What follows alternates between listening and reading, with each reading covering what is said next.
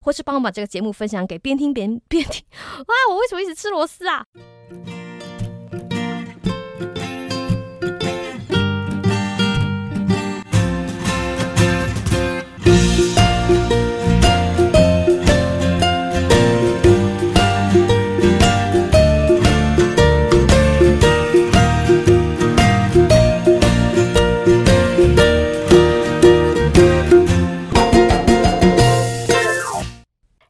我们怎么有缘？你竟然这么恰巧的听到这个节目？你是要出门上班，准备下班，还是在做其他的事情呢？不管是要去的目的地是哪里，请都让凯莉的声音和你在一起。Hello，我是凯莉 Kelly，凯莉陪你上下班是又 What's Up 在干嘛的短篇通勤单元。我们尽力让你早上起床之后就有节目听哦。非常感谢大家长时间的支持。喜欢这个单元的话，请千万记得在你收听的平台上面订阅我们，或是帮我把这个节目分享给边听节目边想到的哪一个朋友，以及用五星评论支持我们继续创作。五颗星星一世情，山姆凯莉，感谢您。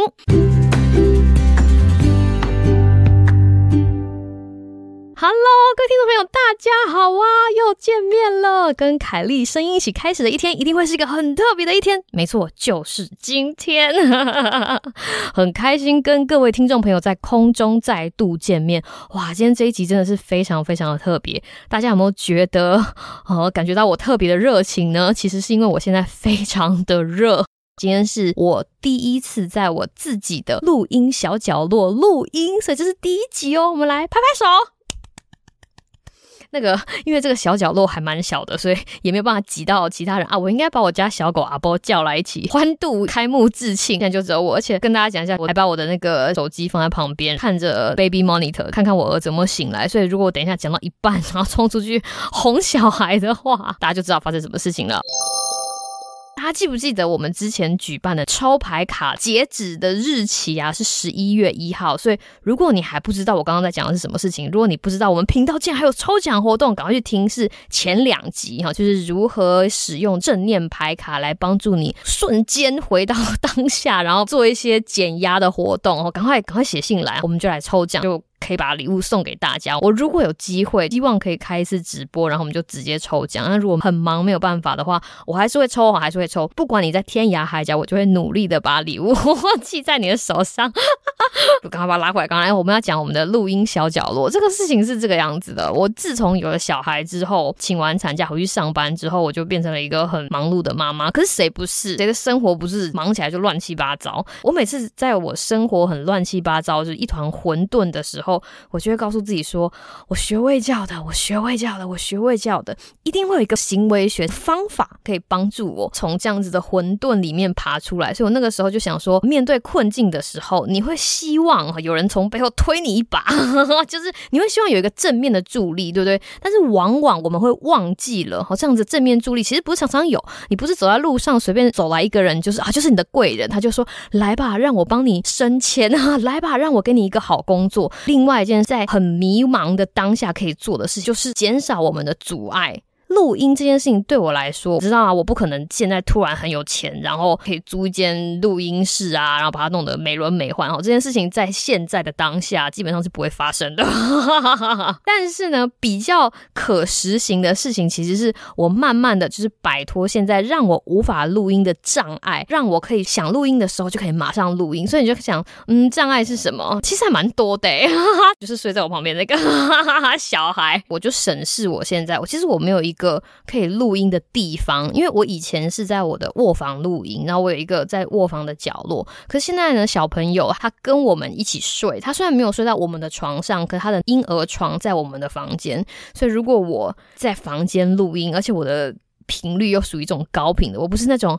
Hello，大家好，我是凯莉，对吧？这一定会吵到他。然后如果他被吵醒了，麻烦的就是父母啦，你就要把他哄睡啊，然后哄睡就要使出十八般武艺哈，这又是另外一个故事了。所以我们再把他拉回来。所以我那个时候就一直在想说，我必须要在我家找到一个我可以好好录音，然后不管是什么时候都不会吵到任何人的地方。然后我就看，因为我们家是小公寓嘛，不是那种大房子，你就。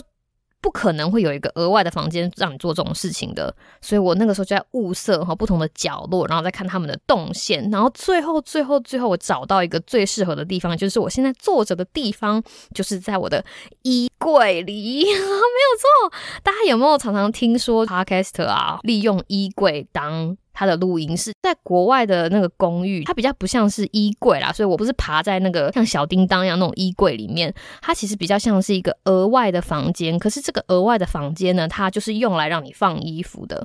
那英文呢叫做 walking closet，就是你可以走进去的衣柜。可是它不大，但是它就是有一个门打开，里面就很像一个小房间。不过因为里面还有衣服嘛，所以它就是一个在衣柜里面的小角落，我就选了那个地方。但是你要找一个小地方录音也。不是这么简单啊！对，你必须要有桌子、椅子，嗯，找个地方设你的麦克风啊、你的电脑啊、电线啊，所以我就陆陆续续花了很久很久的时间才把这些东西弄归位。然后我最后最后还买了一个麦克风架，所 以这中间故事很多啦。因为光选桌子我就选了大概两三款。我本来想说，哎，可以利用我衣柜的墙壁，就是订一个关起来可以收纳东西，然后打开可以当书桌的那种。可是殊不知，我选的那款太重。了，我老公娃娃鱼跟表弟两个男生 把它抬起来，跟我讲说：“Kelly，你这个可能录音录到一半，桌子会整个掉起来压到你的脚。”所以后来我选了另一款活动式的家具，然后我还量大小啊，然后弄一些有的没有的。更重要的事情是因为它其实是我衣柜的一部分，所以表示说我的衣服必须要。腾出一个空间，然后我就开始清理整个衣柜，开始做断舍离，开始丢东西。但是我家又多了一个宝宝，然后宝宝就会有衣服，然后宝宝还会有一些有的没有的宝宝床单啊、宝宝袜子啊、宝宝啦啦啦啦一大堆。所以等于说我为了要把录音这件事情排入我的生活哈，我是不能指望有什么突如其来的助力。但是我做的事情就是慢慢减少、慢慢减少、慢慢减少，没有办法让我录音的阻碍们。就是空间嘛，最大的事情就是空间。我那个时候就想象说，哦，OK，如果我早上很早起床，突然有一个灵感，就是很想跟大家讲点什么的时候，就可以，诶。偷偷摸摸的跑进衣柜的这个小角落。如果都设定好了，我基本上就是电脑只要开机，一按录音，叭叭叭就可以开始讲哈，大纲在脑袋里面就可以开始讲。结束之后也不会吵到别人，还可以蹑手蹑脚的去看看宝宝啊，看看小狗。所以这件事情就是我慢慢一步一步在移除 移除障碍的道路了。希望今天这一集的效果可以很好，这就是我小小的希望。看一下。还不错，他现在还在录。所以啦，好不好？今天是个值得纪念，因为是我的衣柜小录音空间启用的第一集。大家一定会想说，山姆最近是不是还好？我跟你讲，他之前其实有来找我，然后我给他看我的衣柜录音小空间，然后就问他说：“哎、要不要留下来录一集？”然后他就跟我讲说：“哎呀，录音还怕没时间吗？”然后我那个时候就傻傻的就这样放他走。殊不知哈，你知道男人的嘴骗人的鬼啊！他到现在还没有跟我联络，说要跟我录节目。哎、你好，反正他也很忙，不过他很好，他现在就是正走在人生光明的道路上，然后他也跟各位听众朋友讲说，希望大家都很好。他就是也把大家放在心上。如果大家有需要山姆的时候，他就会从宇宙的另外一端哈回来拯救大家，跟大家分享他工位丰富的知识。好啦，我们前面讲了这么多，凯莉还没有开始讲故事啊。今天我主题准备给大家的，那是什么呢？我马上就要告诉你。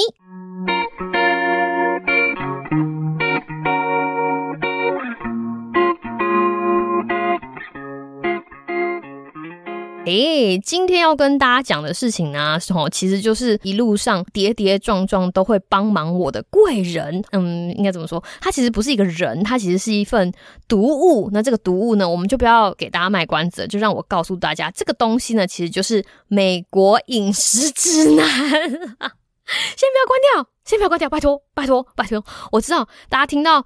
我要讲美国饮食指南的时候，就想说，OK，这一集很无聊，我要跳过了。没有，这一集真的非常有趣，因为我不会讲任何饮食指南里面的事情。大家想说，那你没有讲里面事情，那我是要听什么？没有，我要跟。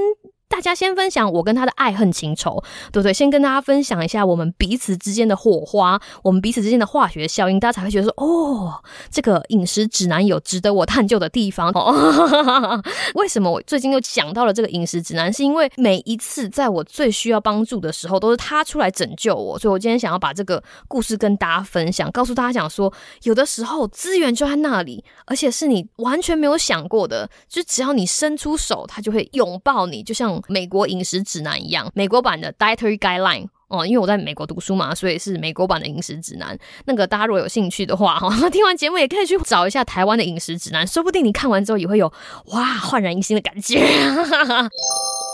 那要说到我跟这个美国饮食指南的初见面，是在我研究所就是开始。修营养课的时候，那这个基本上就是大必修啦。大概在第二堂就会开始教饮食指南的内容。美国的营养学界每五年就会聚集一票的营养学家，然后他们会开会，这是一个很认真的会，然后他们会看之前的文献，然后更新美国饮食指南。他们会用这个东西当蓝图，然后用这个美国饮食指南设计出一些可以帮助普罗大众了解要怎么吃才会比较好的活动。你可能会有一些很依稀的印象，以前有没有什么饮食金字塔？有没有？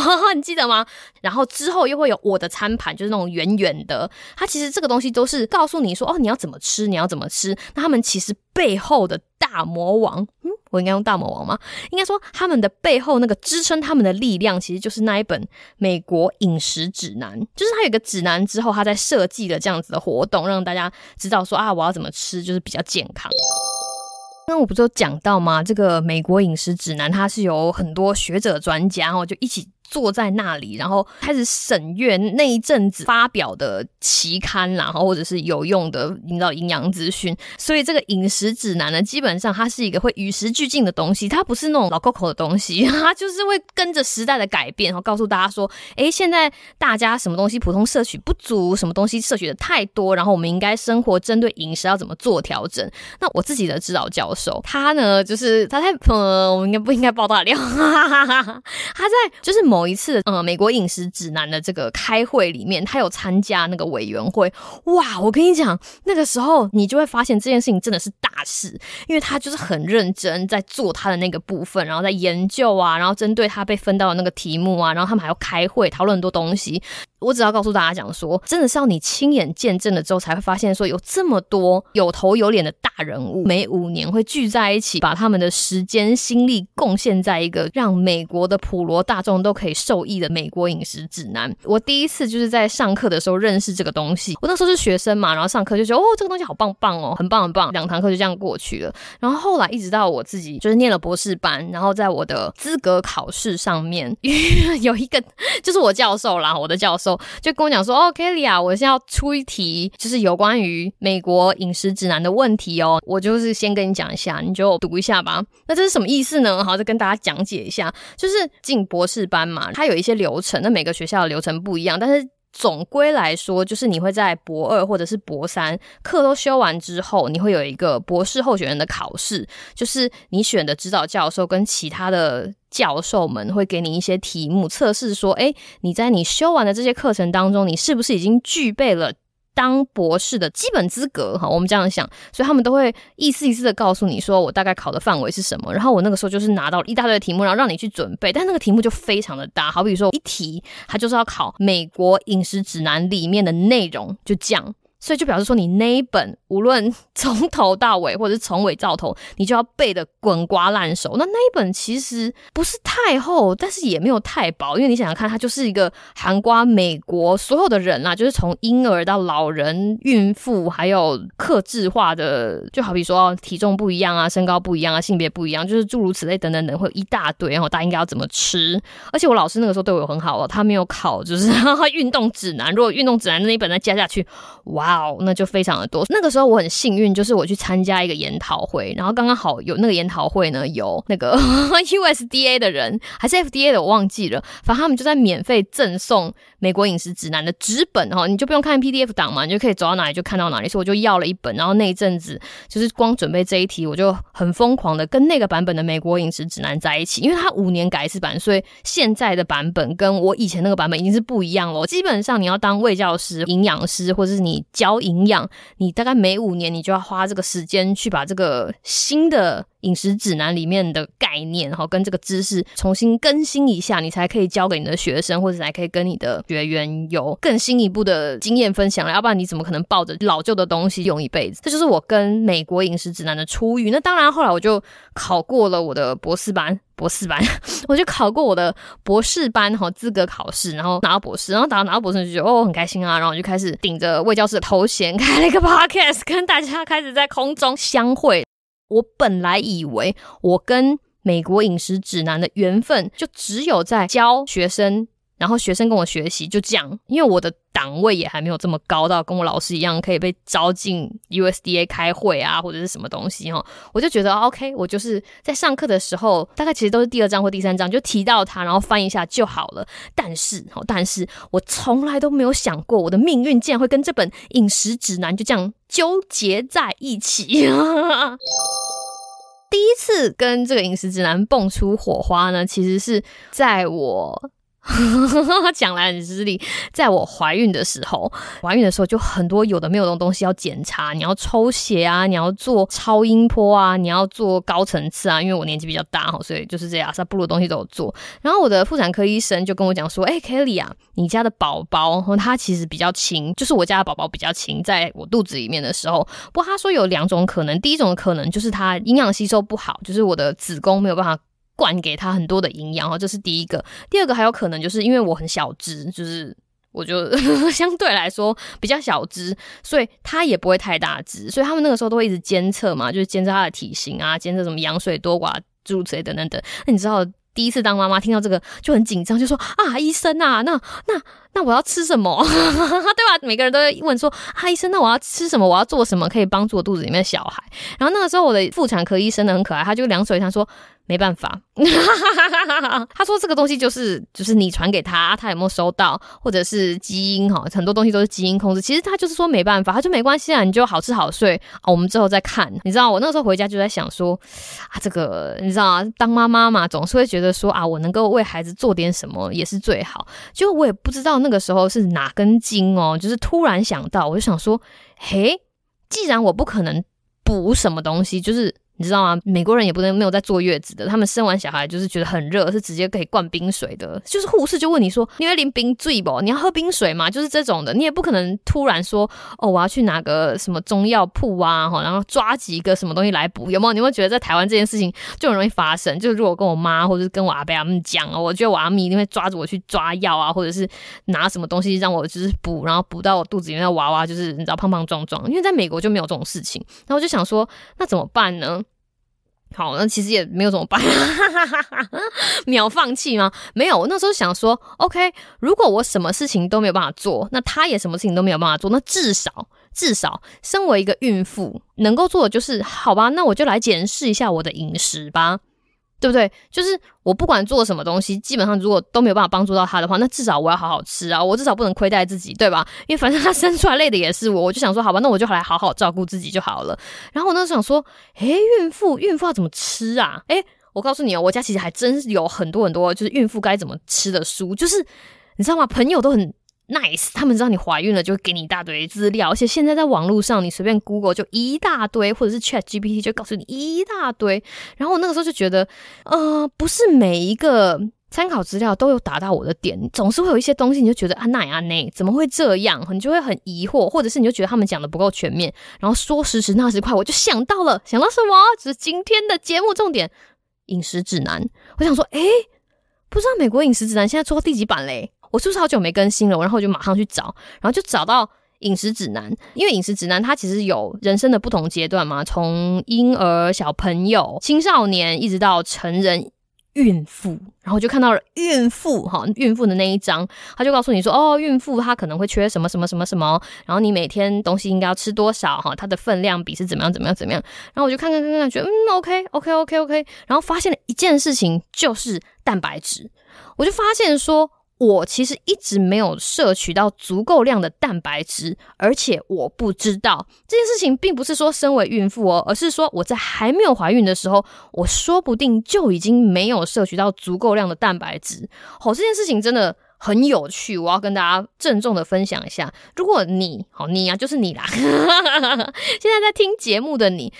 哎，老实说，说不定你也没有吃到足够的蛋白质，你一定会想说，怎么可能，对不对？我去买个便当，鸡腿这么大一只，排骨这么大一只，就是鱼排这么大一个，一定够啊！而且我早上三明治夹蛋，那个蛋也是，对不对？看起来包起来一大片啊。然后晚上 晚上买个便当，或者是晚上如果妈妈如果回去哦煎个菜或者炒个肉，也是一大堆。可是你就认真的计算才发现，哎，还真的不够哎。我们用最简单、最简单来算好了。我们如果用一，就比如说你六十公斤，你就需要六十克的蛋白质。你猜一个鸡蛋有几克蛋白质？一个鸡蛋大概七克。啊，如果你现在是一个六十公斤的孕妇，然后你每天的唯一蛋白质就是鸡蛋的话，你要吃几颗？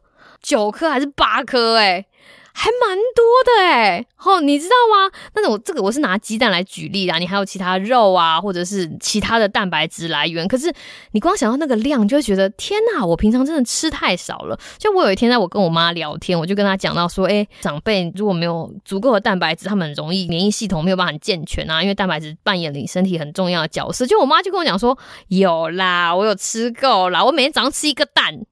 哈哈哈 我刚刚不是说了吗？一颗蛋有几克蛋白质？七克。今天就算我妈五十公斤或者四十公斤，一个蛋七克，她必须要吃几颗？你自己想想看，六颗诶，我妈说那我抠脸哈，怎么可能？所以我就说对啊，所以你以为你吃的蛋白质很有可能比你想的还要少，哦，这件事情是很有可能的。但是当然啦，也是有可能你吃的蛋白质远远大过于你需要的量，这个事情。每个人都不一样，你也可以说啊，你知道吗？这个社会上所有人都说营养过剩，对不对？我刚开始也觉得怎么可能？我就住在美国，诶，就是这个垃圾食物泛滥的美国，我怎么可能吃不够蛋白质？就是公司都三不五时吃披萨啊，有没有？然后我们出去外食的时候，就是大块的肉啊、汉堡啊，但是我就是吃不够。我认真的计算了一下，就算是吃披萨、吃汉堡、意大利面，哈，有那种肉丸意大利面，我还是吃不够。所以这件事情让我大惊讶。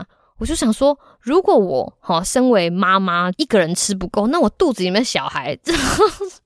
到他的时候，他就没得抽了，你知道吗？他连抽成都没有，因为妈妈不够，我怎么分他？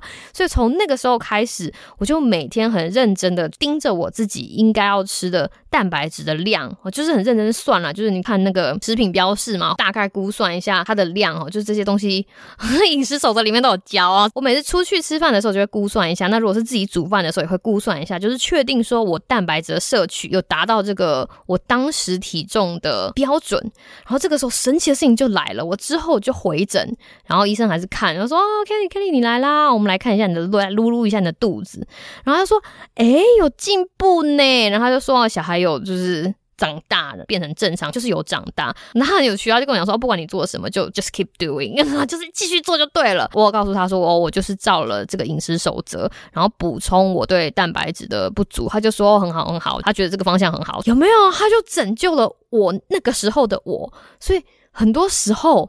这个东西其实就在我旁边，你知道，那个时候饮食守则就是跟我讲说：“你看我在你身边呐，你没有看到我，你每天就是打开 Podcast 跟你的听众讲说卫教有多重要，可是我就在你身边，但是你看不到我，有没有？有没有很有趣？你知道，因为我就是一个天生然后我的味蕾就是比较喜欢吃蔬菜大过于肉的人，所以我以前一票好朋友都喜欢叫我菜菜子，然后我不是那种肉肉子，我是菜菜子，可是。就是因为太专注于吃多样的蔬菜，有的时候就是会蒙蔽了我的双眼，让我反而是蛋白质这么基本的东西没有摄取够。我相信我就是一个很骄傲的胃教师！我从来没有想过。这样子的可能，因为我就觉得哦，我就是吃的很健康啊，你知道吗？有的时候你就是人在那个漩涡里面，你就没有想过这件事情，一直到了饮食守则出现之后，才让我正视我自己的饮食习惯，才发现啊，原来我就是蛋白质吃的不够多。那妈妈自己没有。足够的蛋白质，我小孩他连减肾都没有东西减啊，那他没有办法长得白白胖胖，或者是他没有办法摄取到足够的蛋白质支撑他的生长，其实是也很正常。想到这个就觉得很合逻辑辑，所以啦，就是第一次饮食指南就是拯救我的经验。大家想说还有第二次吗？有，第二次呢，哈，被这个饮食指南、饮食指南或者饮食守则拯救的事情呢，其实是因为我怀孕结束之后，我开始吃素。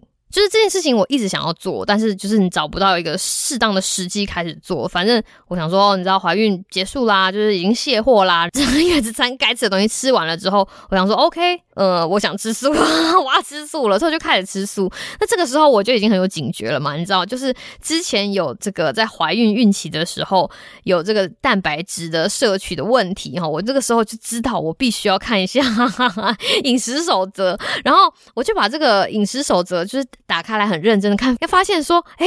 原来素食者原来有这么多眉眉角角，我都没有去注意到。Again，那再来一次哈，如果你吃素，或者你身边有吃素的朋友，蛋白质非常非常非常重要。我必须要再讲一次，如果你身边有吃素的朋友，蛋白质非常非常非常重要。时间序是这个样子，我下定决心要吃素之后呢，我就加入了很多 很多很多吃素的群组，就像。做研究要先开始找市场调查，看看别人都怎么做，就你知道，偷偷潜水在很多的群组里面，看看大家怎么吃的啊，看看大家怎么摄取就是营养素。是在美国的群组，然后所以我这样讲应该不会，嗯，不会得罪到别人吧？大家其实还蛮常聊到蛋白质这件事情，可是呢，在这些知名素食群组里面，大家都会说一件事情，就是你不用担心。你不用担心，我们平常已经摄取足够的蛋白质了。你吃素只是转换你的食物而已，你不会缺的。或者是说吃花椰菜啊，花椰菜里面也有蛋白质啊。哦，吃豆啊，豆子里面有蛋白质啊。好，类似这种，就说你就算吃素，你也不用担心。但是。你知道这件事情又触动了我的神经，我就觉得说，哎呀，那刚丢这样对吗？就是网友说的话，有的时候让你觉得似是而非的时候，你就要很认真的思考一下，我是不是有其他的证据可以帮忙我来辅助？这个时候什么东西出现了？饮食守则，我就跑去饮食守则里面看，然后不看还好，一看吓一跳，因为你已经吃素了嘛，表示说。牛肉、鸡肉、鱼肉、海鲜这些东西就是动物性蛋白质，就是不能吃，对不对？哦，但是我吃蛋。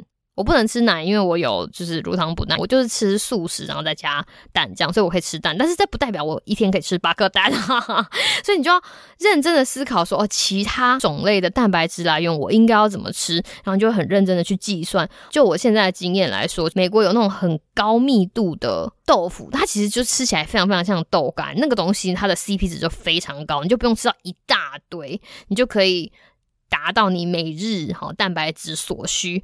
但是其他他们说的那些，我告诉你，那真的很夸张。就比如说一杯的蔬菜里面，哈，他他说哦，你可以吃蔬菜啊，蔬菜里面有蛋白质啊，是蔬菜里面也有蛋白质，这是真的，好，这是真的，这不是错误的。你吃蔬菜的同时也可以获得蛋白质，但是它的密度高吗？不一定诶，你很可能吃了一大碗的蔬菜，大概就只有三克。想想看，如果今天你六十公斤，你每天需要六十克，你吃了一大碗只有三克，但是你就觉得啊，我吃完这一大碗沙拉，我已经快饱了，这是不是很不划算？或者是有人说，哦，OK，那我可以把豆子跟谷类哈加在一起，它就变成了一个就是完全的蛋白质。是啦，是可以，但是问题是，如果你吃一碗饭，再加上一碗。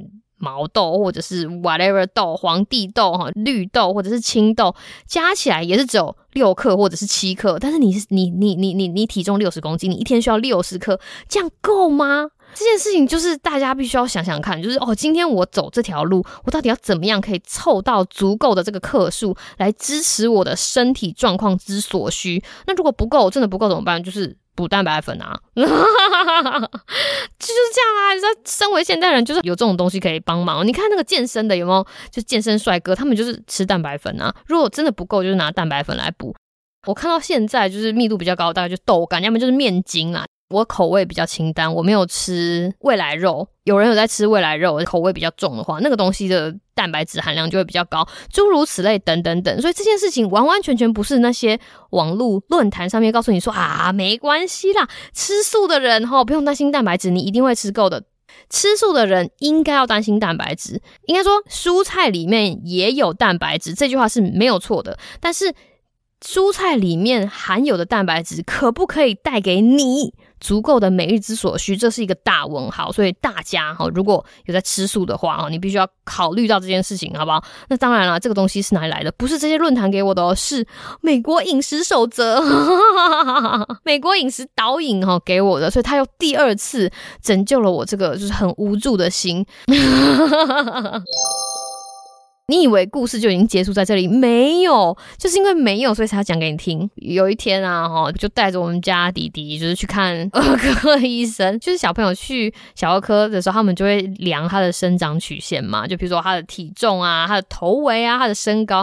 他就跟我讲说，Kelly 啊，就是你们家这个弟弟哈，他的头，就我们家弟弟头就是还蛮大，但是这个大头弟弟，他的体重嘛也 OK，但是他的身高就是有一点。